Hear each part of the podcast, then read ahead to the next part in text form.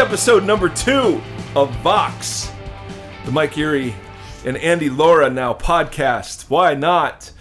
Hey, we are so glad that you are here. I feel like saying good morning, Vietnam, for for those uh, Robin Williams fans uh, out there. Robin Williams, and um, again, we are coming to you live from uh, my home office, which is a, a tiny little hole in the wall. But um, it's been a good week. Ohio State still undefeated. Pearl Jam still awesome. Um, ice cream still too good. Pumpkin pie season is upon us. I am so in. Best time of the year. Couple of things before we dive in uh, for today's topic. First of all, holy cow, have we been overwhelmed uh, and so excited with the response that uh, you all have given to us. We, we, we, beyond our wildest imaginations in terms of the numbers of you that have clicked uh, and liked and commented. Please continue to do that. Please go to iTunes and subscribe. Leave us feedback. Let us know what you think, um, particularly if it's good. Um, let us know uh, on subversivekingdom.com what you're thinking, and then obviously Facebook and Twitter everywhere else. Andy, anything you want to add? October is a big month for you and I. October is a big month for for two reasons. Uh, one, hockey pumpkin se- pie. pumpkin pie. The hockey season started. Oh. so for me, that's a big that's, That's- a big deal. I forgot that was a sport. Yes, hockey season. Okay. That's right. Go Ducks. Oh boy. Go Ducks. Okay. Yeah, Can but you edit that part out? I'll, I'll I'll edit out the fact that they've lost the first three games so far.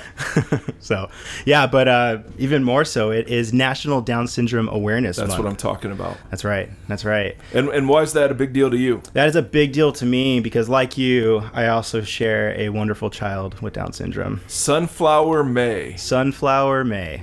Which might be the coolest name ever. So Sunny for short. Sunny for short. How old Sunny? She is uh, a little bit over two years old. And is it true that you've already committed her in marriage to Seth Erre? Is that true? that is that is correct. Okay, that is good. correct. The dowry, the dowry's already taken care of.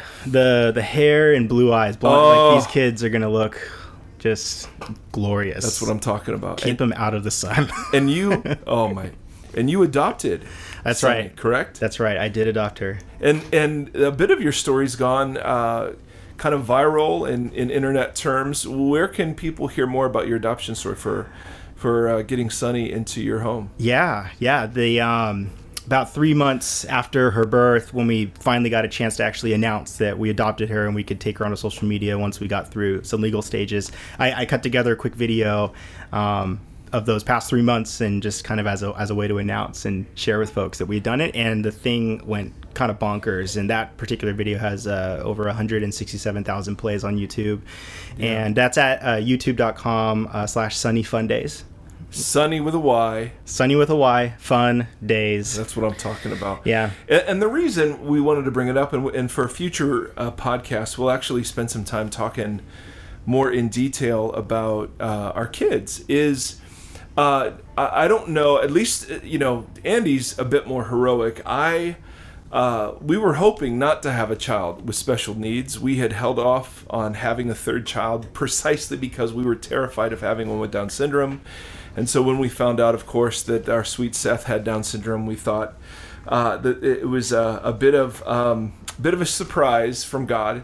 Uh, but we've learned so very much, and, and and both Andy and I, we both desperately and fervently believe that uh, these kids are prophetic witnesses to the to the fact that human life does not consist in a production and efficiency that that against the powers and principalities that measure human life in terms of what you can make uh, Sunny and Seth are simple reminders uh, of human life um, as it is as exists without all of that social pressure and it is a beautiful beautiful thing Oh yeah, absolutely. I, it's, I mean, the, the greatest joy for me is just how disarming she is. I mean, Yep. it, it takes you into moments where you think things are just too hard and things are crazy.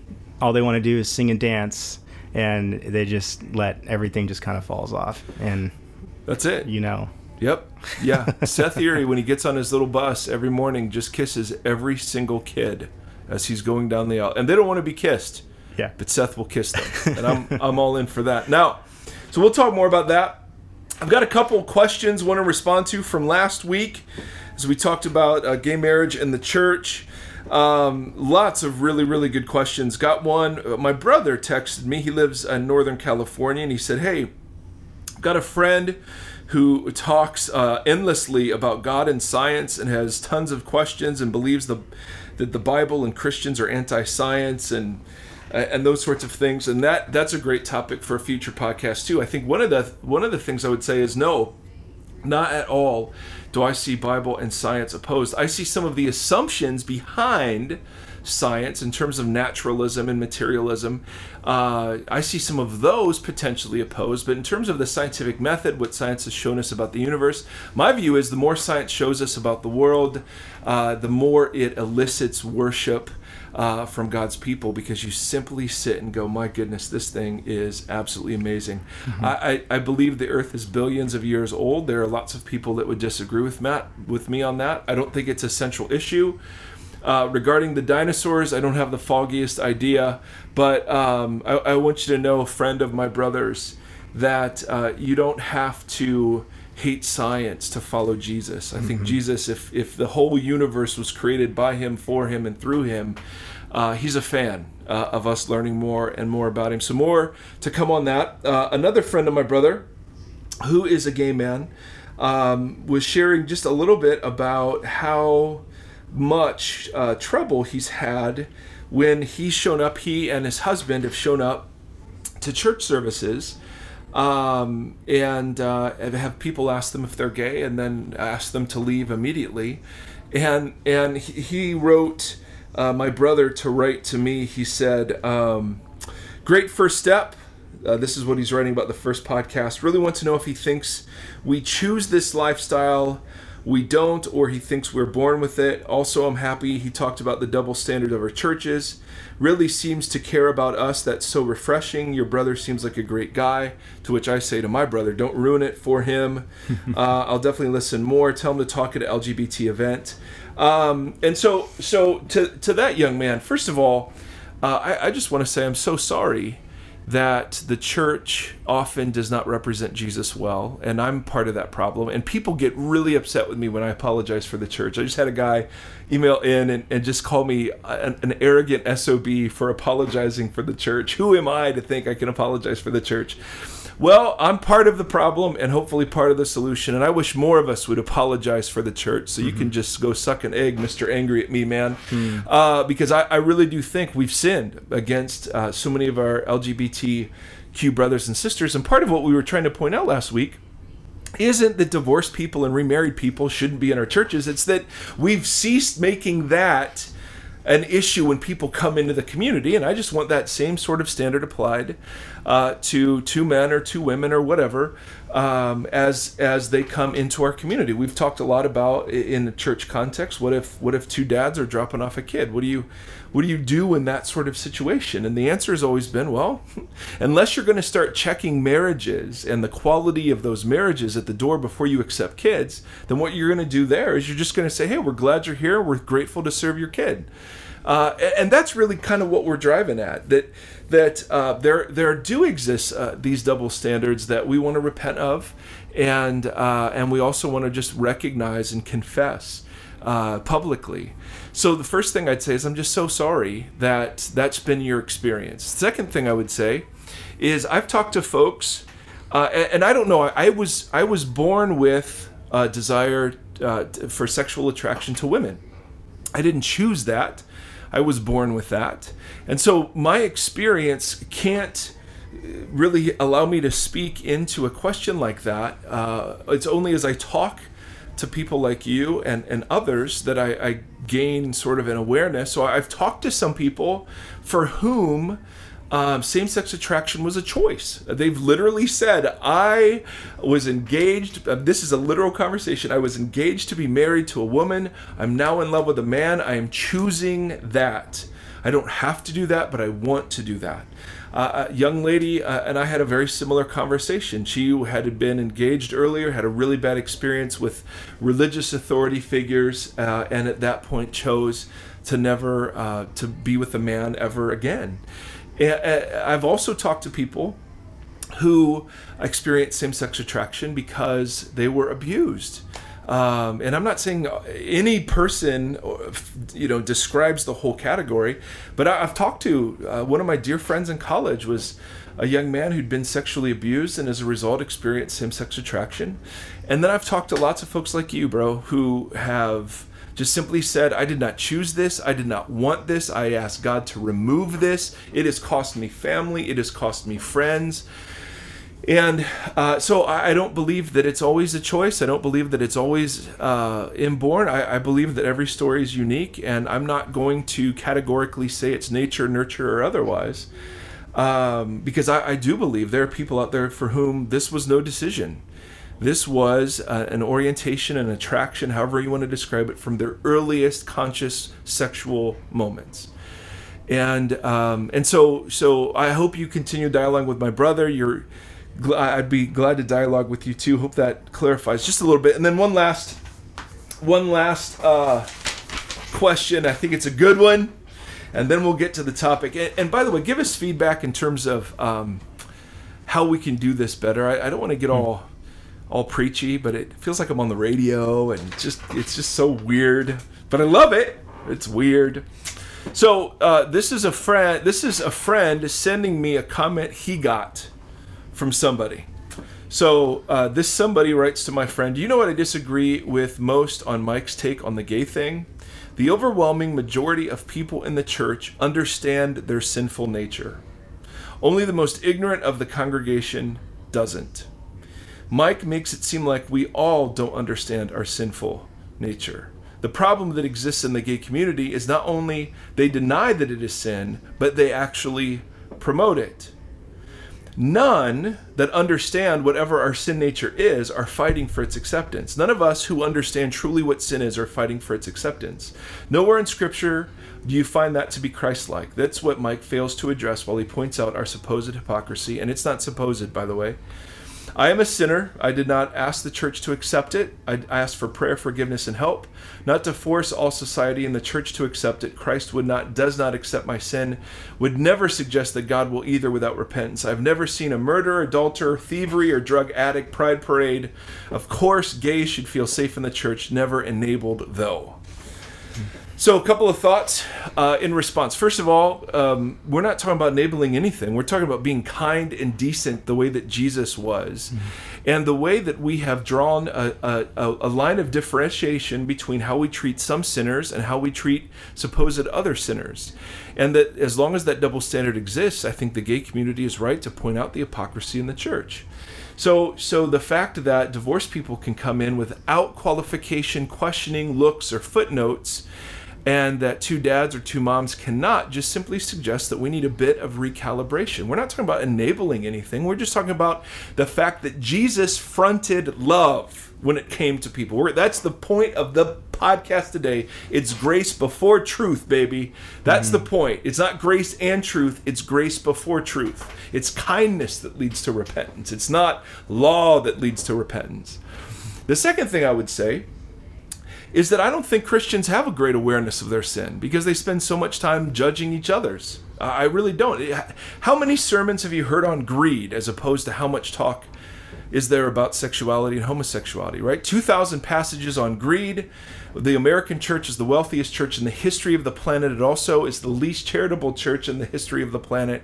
And we're going to spend all our time worried about the gay agenda. I just think, nope, nope, I find it ironic, very in a very sad sense that many of the sins that we talk about aren't the sins we ourselves struggle with. So people keep, you know, after this first podcast, people keep saying, hey, when are you going to talk about the sin of homosexuality? And, I, and what I want to say if I were sitting across from somebody is, all right, I'll be glad to talk about that as soon as we talk about yours. So what's your sin?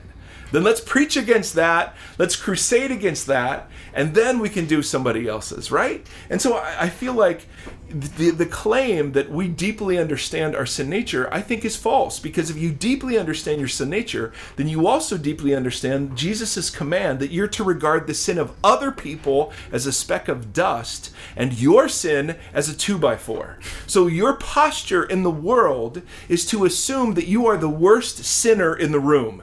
That's what it means to really understand your sin nature. Mm-hmm. And I don't hear that. I just hear, well, yeah, yeah, we're sinners, but at least we don't push it. BS. BS. Greed is pushed, and pride is pushed, and infidelity is pushed. I mean, come on, you really can't love somebody if they have an agenda? That's just not true. Jesus didn't look at the centurion and say, hey, man, I disagree with the Roman agenda, but I'll heal your servant. That's not how it works. And then the, the last thing uh, I would I would simply say is this: um, when you say that I'm a sinner, I did not ask the church to accept your sin, uh, and you would not ask God to do that, I would say okay, but you certainly asked the church to accept you as a mm-hmm. sinner. Mm-hmm. And accept that you were in process, and accept that you didn't have it all figured out from the very beginning stages. And that's the double standard.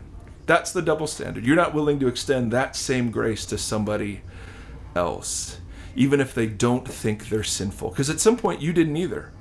So that's my two cents. it's kind of a dollar. oh my goodness, I know. All right, so with that, let's get into this idea of grace before truth. Right? Because it's it's totally relevant to these conversations. How can we love somebody we don't agree with? Well, I always I always want to say, well, you do that with you all the time, right? We love ourselves, and I don't agree with half of what my desires uh, are leading me to. I mean, I love ice cream too much. Oh, and by the way, I had a great woman ask me uh, on Facebook, "Hey, when are you going to talk about gluttony?" And the reason for that should be obvious, because it's my sin. All right, so we're going to talk about other sins first. Um, all right, so let's talk about grace before truth.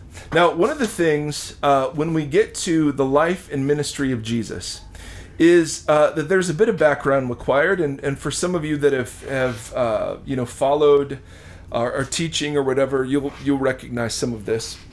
But the big big deal in the first century, Andy, was what do we do about Rome? The, how do these godless pagans how are they oppressing God's people, right? We're back in the promised land. We should be free. We're God's chosen people. And what do we do with these pagans? And not shockingly, there were all sorts of disagreements uh, within Ju- the Judaisms of the day about what to do with that. So you had different groups advocating different strategies. So you would have kind of a collaboration strategy right? With some of the priestly classes. The priests back in Jesus' day uh, were, were normally assigned by Rome. And so you have the, the temple system, the Sadducees, the Sanhedrin, the Jewish leadership. Uh, in, in a high collaborative mode, they were growing wealthy, they had power.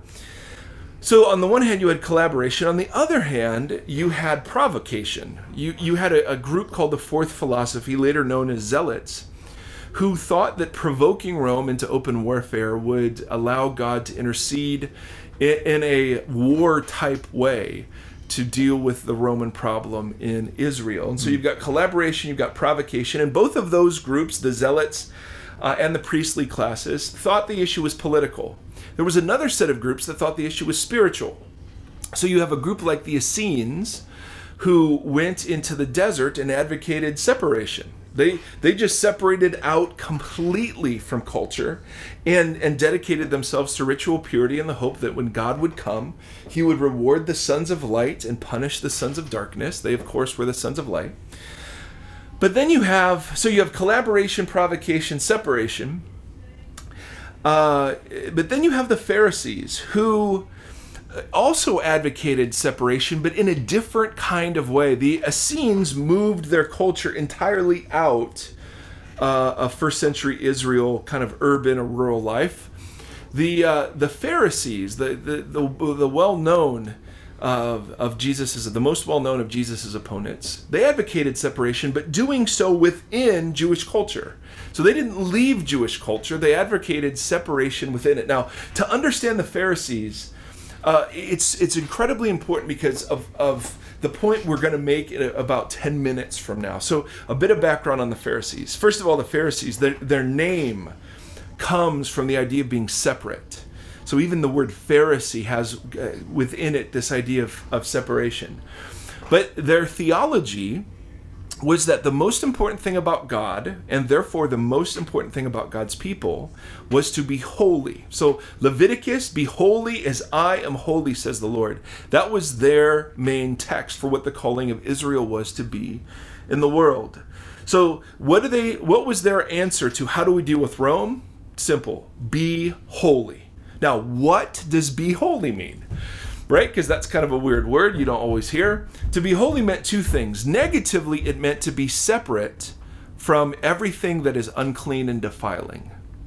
Positively, it meant to be super zealous in the adherence to the law, the 613 commands of Torah, and then the oral traditions that grew up around the 613 commandments of Torah. So we're talking about hundreds, if not thousands, of different commands, rules, regulations, and so on that the Pharisees advocated. So, so for them to be holy was the answer. What did being holy meant uh, mean? It meant to be separate from anything that makes you unclean or defiles you. But secondly, it meant to be uh, positively devoted to the strictest of obedience. So, how do you be holy in real life? Well, you stay away from everything that's unclean.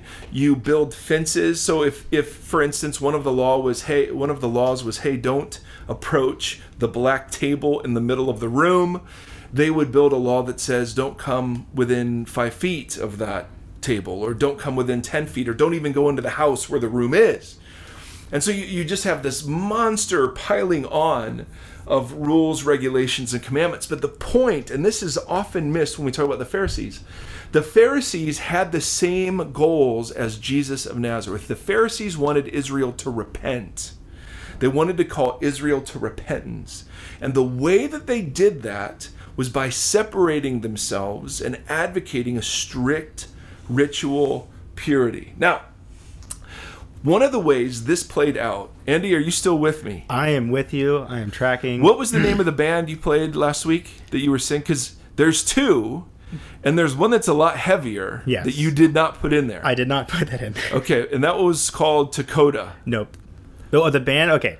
Last week we played a clip from Dakota. Dakota. Yes, which is not a truck. We clarified that, that is, is, not a that truck. That is clear, right? It is t- supposedly a, a, utopian community. Whoa, somewhere Dakota. Okay.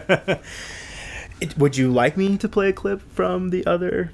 Oh, I would. Band? I would. Okay. This is guys. This is thrash. This is Andy. This is. Some of you will turn your car stereos down right now. Uh, some of you will cover your ears.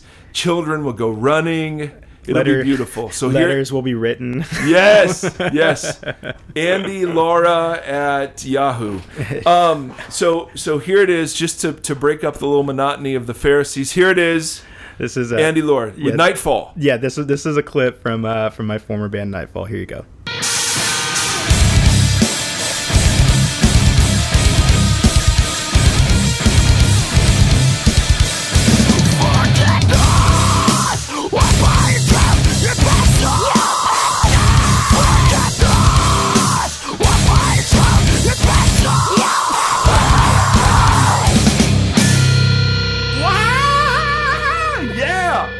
That's what I'm talking about. See, I didn't know. I didn't know there was Christian music out there like that. Uh, yeah. Well, well, actually, we weren't even a Christian band, but the the actual like Christian hardcore scene itself is farly progressed from there. And I mean, so it's it's so, big. It's so really you guys never made it on the fish. Is no. what you're saying? No, okay. That, that's, that's exactly what I'm saying. now, back to Pharisees. Pharisees, bring it. Pharisees, the the way they applied their zeal for holiness, uh, one of the ways they applied it is through uh, how they ate meals. One of the things that that gets Jesus into trouble is what Jesus does at mealtime. And to understand why Jesus gets in trouble, you have to understand for the Pharisees, the meals were absolutely meal times were absolutely critical for the project of being holy. And, and that meant, and there were reasons for that. One is um, at the end of the age, very often uh, the pictures of God eating a banquet with his people. So, meal times uh, look forward to the end of the age, but mealtimes also embodied holiness. And so the way that you would do that if you were a Pharisee, mealtimes meant that you avoided anything that could cause uncleanliness. So you had to tithe your food properly, you you had to clean uh, and wash your hands, the implements. You had to prepare the food properly. You had to eat it in certain places and not others, and you could only eat with certain kinds of people, people that were clean, that would not defile the home and therefore the meal. And so there were all sorts of uh, unwritten and unwritten rules based on the traditions of the elders and written in the law. In the Old Testament, there were strict instructions about how priests would eat the sacred offerings at the temple, and the Pharisees argued that, hey, in Exodus, doesn't it say that Israel's a nation of priests? Well, shouldn't we all be eating like the priests do in the temple? And so they advocated a very, very strict way of eating. It wasn't just kosher, it was kosher on steroids. Hmm. I don't think I'd go to that dinner. No, seriously. and, and, but but it, it, but somebody who reads the Gospels will see that besides Sabbath, the thing that gets Jesus into the most trouble is what he does at meal times, who he welcomes, who he eats with, what he does. In fact, meal times were so significant uh, to, to uh, the rabbis. Um, 229 of the 341 rabbinic traditions attributed to the Pharisees and later writings have to do with table fellowship. It, the, I can't, mm. I cannot overemphasize how huge table fellowship was for the Pharisees. It was central to keeping Rome out of Israel. It was central to having the Messiah come back. It was central to freeing Israel from uh, the Hellenistic and corrosive influences of Roman government and culture. So this was a huge deal. So Jesus, of course, I love this. So here we are. We're in Luke chapter 5. After this, Jesus went out and saw a tax collector by the name of Levi. Levi. Levi if you're a jeans wearer. Uh, he was sitting at his tax booth. Now, instantly, you read about someone sitting at their tax booth. Back in the first century, tax booth people were hated. These were Jewish people. The, the way taxation worked in in uh, in Jesus' days, you would pay uh, tribute to Rome. You had temple taxes, you had various offerings, and so on. It was crazy, crazy system of taxation. But like if you were a fisherman and you were traveling from one region to another region, uh, when you crossed over into a new region, you would have to pay a tax. You'd have to give some of the fish, some of the crops, some of the money. And, you do this every time you went from region to region to region. And, and there would be toll collectors stationed along all of the, the highways and the byways of ancient Israel. So this is Levi, Levi. Uh, he's sitting there. Jesus comes up to him and and says to to him, uh, "Follow me." Jesus said to him, uh, and Levi got up, left everything, and followed him. Now, now this isn't a tax collector is the equivalent of let's say let's say you lived in Nazi occupied France and you found out and you were Jewish and you found out that one of your Jewish countrymen or women was selling you out to the Nazis right? The only person you would hate worse than the Nazis were the Jewish folks that were selling you out to them. Well, th- this is a bit of what it would have been like to have Jesus invite a tax collector. Uh, in fact, uh, tax collecting was the equivalent. The, the, the, the rabbis would rank occupations, and, and it was the lowest occupation tied, I kid you not, with dung collector. Hmm. So dung collectors, dung collectors were the equivalent of tax collectors. There was a higher category called sinner. Hmm. Uh, and and notice um, the Pharisees are always mentioned separately. So it's always tax collectors and sinners, right. or tax collectors and others. Right. I, so can I ask you something real fast? Yes. Um, one something that I came to understand about the invitation to follow was that a verbiage used by Pharisees as when you once you went through bar mitzvah, then you were then to enter into priesthood. The the language was now follow me, and that was like the next level of teaching and training to then come into priesthood. Whoa! Is that I is that know. correct of understanding? I actually got this. If I remember, I mean, you know, for what it's worth, I think Rob Bell wrote about this in Velvet Elvis to understand like why that invitation was so dramatic was because otherwise, if you didn't go into priesthood, you went into then whatever job. You weren't good enough to go into priesthood, so you weren't invited to follow. So Jesus to come along and say, "Follow me," was a big deal for fishermen, for tax collectors, because it was like I'm being invited to to basically become and follow into. You some- just quoted Rob Bell. I did just podcast. quote Rob Bell on this Oh podcast. Well, we know what we'll be answering I- next week. Yeah, I'd, I'd love I'd love to know what what we got on that. So I, I, I, don't love know that idea. specifically. Emotionally, I love that. Okay. All right. As long as you like it what it is. emotionally, we'll call it true. perfect. I don't know.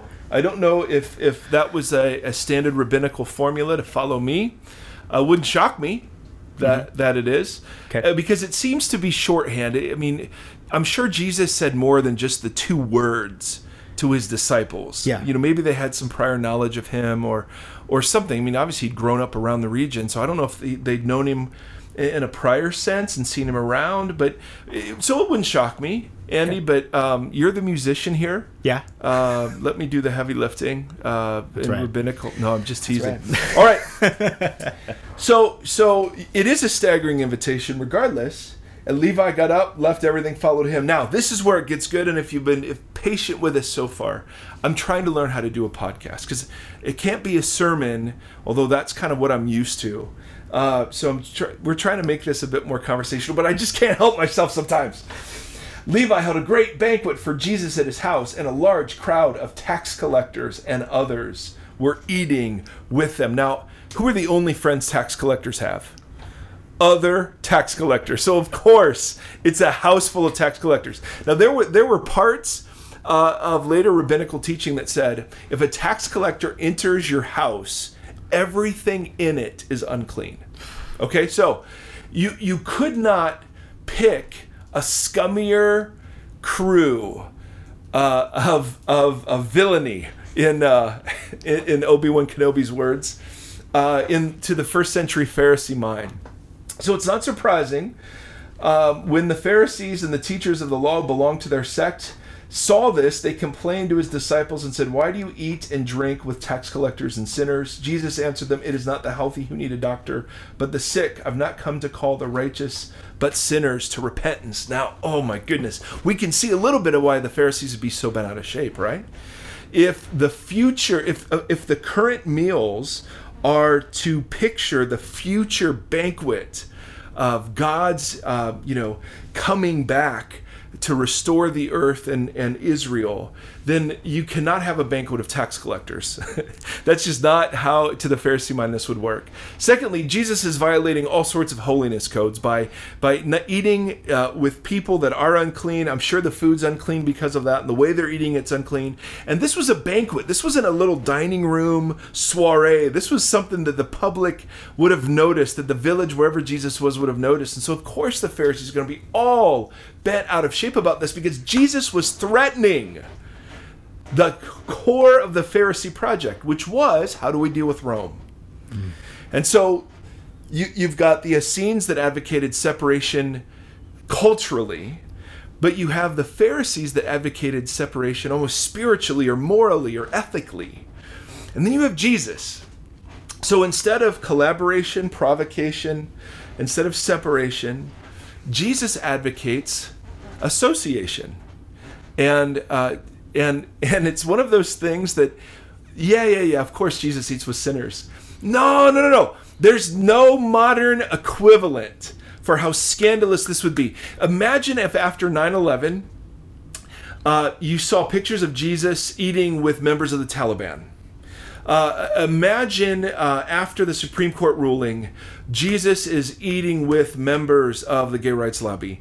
Uh, imagine, I mean, take the most uh, uh, crazy, take the craziest picture you can find of, uh, you know, a, a, guy that makes porn films who's a drug dealer who supplies terrorists and have Jesus eat with that person and go to that person's party. That's kind of what we're talking about when Jesus is at a tax collector's house. And, and the reason he says uh, association, the reason he gives that answer is he says, listen, where where do doctors go? Where do they go? Right? They don't just hang out in offices. They actually either let sick people come to them or they go where the sick people are. And so Jesus frames his whole calling. I've not come to save the righteous, which is what the Pharisees thought they were, but to sinners. Now, sinners, the Pharisees used the word sinner to describe anybody who did not agree with the Pharisees' program. So it didn't matter if you were rich or poor, if you were not observant in the ways the Pharisees taught observing, then you are considered a sinner. And Jesus simply says, No, it's not you who think you're righteous that I've come to save, but it's all you think are unworthy that I've come to save. Mm. So here's the big point. Andy and America, as you're listening, here is the big point. For Jesus, Jesus and the Pharisees both wanted Israel to repent. Remember, judgment always starts with the people of God. And Jesus' project was to call Israel, the people of God, back to being Israel the way God intended. Mm-hmm. To be a light to the nations, to be salt to the earth to be a magnet where the people people who did not know the one true God would come and worship the one true living God. But they'd ceased being that. And so Jesus comes and his first first and highest priority is to call Israel back into being Israel. Now the Pharisees had that same priority, but how did they do it? They did it by separating themselves. They were in culture, but not of culture, is what they would say. Jesus comes and Jesus associates with sinners. He table fellowship in those days, sharing a meal with somebody, uh, connotated acceptance, kinship, uh, sharing of status. That Jesus would share the status of tax collectors and prostitutes and sinners. I mean, it's absolutely unfathomable. And you can hear the Pharisees in the background going, "Now, Jesus, you can't eat with a tax collector and not think, have them not think you're condoning the behavior." Hmm. Right? And that's why I think Jesus would go to a gay wedding. I, I, I absolutely think that. Because, first of all, I think Jesus, everywhere Jesus went, he confronted people and challenged them to abandon their own agendas and embrace his. So I think Jesus, for the sake of calling people into repentance, I think Jesus would go anywhere where there were sinners and hearts that were open to him. So would would would, would he go to a gay wedding? Absolutely, he would go to a gay wedding. How do I know that? Well, look at the people he ate with. See, Jesus offered love up front. He fronted love. He gave grace before truth. It was kindness that led to repentance. Mm-hmm. See, and that's what we flip that around. So many of us in the American church, and yours, yours truly here at the head of that table, where we we and, and this isn't biblical at all, where we say, I've got to let you know I disagree with you before I love you. Nowhere Nowhere does Jesus do that except with the Pharisees. Mm-hmm. Woe to you! And he calls them uh, unmarked graves, and he calls them whitewashed tombs. And I mean, just all this, you know, nest of vipers. He has the hardest words for them. And so people will ask me all the time, well, how come you bag on the church so much? Because I love it, because I'm part of the problem and Lord willing part of the solution. And I think if Jesus were here, he would not be slamming the gay agenda or whatever you want to call it. He'd be thoroughly addressing and rebuking the church. Why? Because we've ceased being the people of God in the way that Jesus would have the people of God. Because you front grace. You front it. You don't, nowhere does it say you have to tell people you disagree before you can love them. Nope, you just love them. End of story. If they're your neighbor, you love them. If they're your enemy, you love them. If, if, if they're like you, you love them. If they're not like you, you love them. You love them scandalously and utterly. And so Jesus was able to hold intention, something American Christians and myself were not able to hold intention, namely, to summon everyone to repentance and followership of Him, while at the same time loving so indiscriminately the religious people were scandalized in the first century. And you know, you know the Pharisees were going like, if you go to there, they're going to think you approve. Mm-hmm. So evidently, it's possible to participate in something without condoning it, because Jesus did it all the time. Mm-hmm. And so I feel like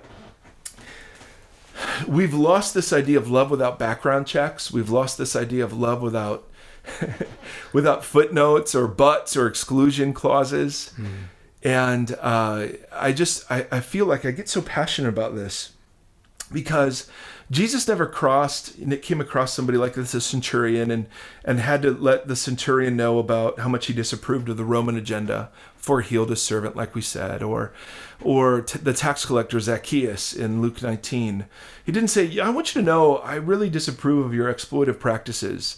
I think the purity of Jesus was so powerful that people just knew. It's like when you get me around somebody who's a really good athlete, they don't have to say anything. I just I just know they have something I don't have. right? They're in real good shape. They eat kale, which is awful. And and I just am like I'm totally indicted just by them being there. They don't have to say a word. And I think that's just what Jesus was like. He was so compelling to people far away from God because he fronted grace. It was grace before truth. And so so brothers and sisters, I feel like if there's anything we can begin to do to embody and proclaim the uh, agenda and gospel and kingdom nature of Jesus, it, it begins here. It begins by thinking, and we're going to talk about this more in future episodes. It begins by thinking that I'm the biggest sinner in the room. My sin is a speck of dust compared to someone else's. No, no, no, no. My sin is a plank compared to someone else's speck of dust. Mm and and that we lead with grace. We lead with grace. We lead with acceptance. We lead with commitment to somebody regardless of whether or not they change. We're seeking their flourishing. That's what love is to seek the benefit and flourishing. Now i can hear the voices already. Well there has to be a time when you tell them it's not healthy and has to be a time when you tell them it's wrong and has to be a time when you tell them it's sinful. What is it in us that makes us rush to that? Hmm. what makes us rush to that I get it. I mean, yes, we'll talk about judgment, and there are times, and yes, there are even times to be separate. I mean, there are things I can't go participate in because they'll cause me to stumble. So sometimes separation is absolutely true. But I find that that's most often the default mechanism. When my brother's friend comes into church and they say, Hey, are you gay? The, the, the better response is, Man, we're so glad you're here. And never ask them if they're gay. I mean, mm-hmm.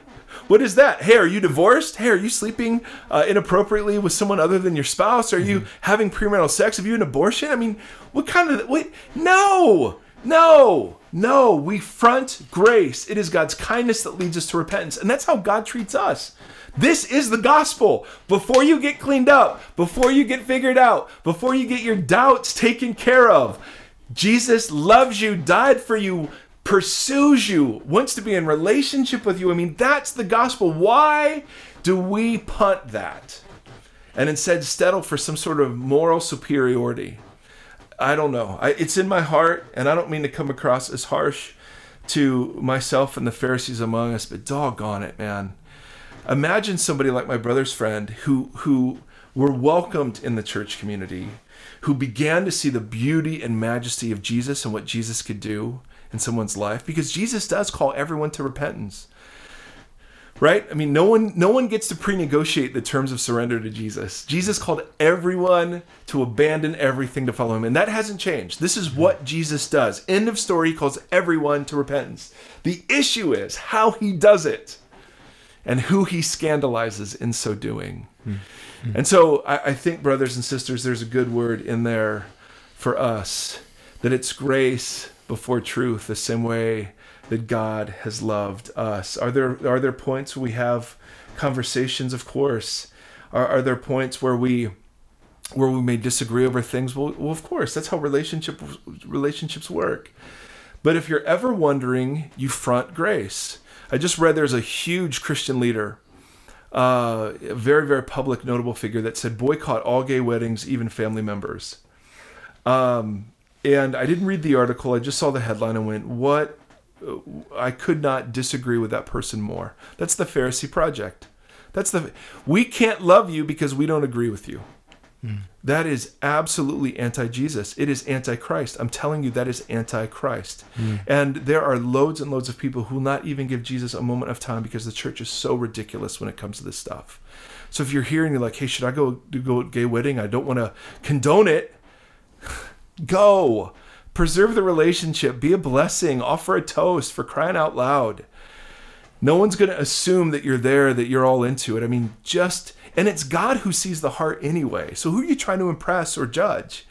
Right? God knows whether or not you're condoning it. God knows whether or not you're into it. I mean, come on. All right, rant over, Andy. how do we how do we wrap up after that? Holy moly. now, you have shared with me that we've got some sweet uh, outro music. Yeah, I uh, yeah, we're stoked this week. We got um, we want to give a big uh, shout out and thank you actually to our friends Roah Summit.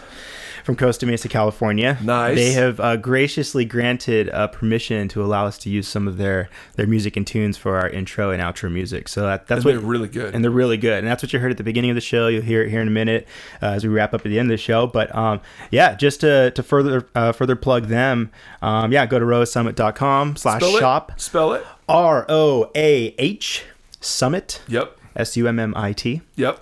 dot com slash shop. Buy their record there. That's how you support bands best. iTunes is great, but if you buy direct from band, they actually get the money, and I've um, always I've always said that. it's a way to go. Buy merch, My go to their records shows. my records coming. Yeah, that's right. Uh, the song uh, played this week on the podcast is uh, Giant from the Giant EP recently released in, I think, in the past month. But Nice. I've had it on repeat. It's amazing. Yeah, so thank Love you, it. Rose Summit. We appreciate you guys. Yeah, that's right. And uh, actually, Jay, the drummer, yeah, he's on uh, one of the worship teams at EV Free. So, Nice. yeah, amazing dude. He's also dating my graphic designer. Whoa, whoa. So, whoa. Whoa! Hey, yo. Hey, someone checking on them. So, yeah, thanks a lot, guys. We really appreciate that. And Yep. So if you want to continue this conversation, and, and obviously, gang, one of the one of the hard things is that you can never say everything, and I will we will hit stop, and I will think of forty eight things I should have said better, more carefully, or should have anticipated. But there's something about just getting it out there and getting it started. And again, the goal isn't that you would agree with me at all. I deeply believe uh, that Jesus of Nazareth is the hope of the world. I, I do. I think he is the most compelling figure in human history. I think he's not a figment of our imagination. I think the good news is that he pursues us, and um, regardless of where we come from. And so, what does it mean to follow him best in our world? That's the question that I just wrestle with over and over and over, particularly when it comes to the LGBTQ community. What does it look like to love them well? Um, and uh, and so anyway, we appreciate all the feedback. Keep pouring it in, guys. We read everything, and we take it all to heart. So bless you. May the Lord bless you and keep you. May the Lord shine His face upon you and be gracious to you. May the Lord lift up His countenance to you and give you peace. Till next time, brothers and sisters. Bye. Thanks for listening to Vox, the Mike Erre podcast. Be sure to like Mike on Facebook at facebook.com forward slash official Mike Erre. Follow Mike on Twitter and Periscope at Mike Erre for live interaction and ongoing Q&A. Don't forget to visit subversivekingdom.com for further engagement and information about Mike.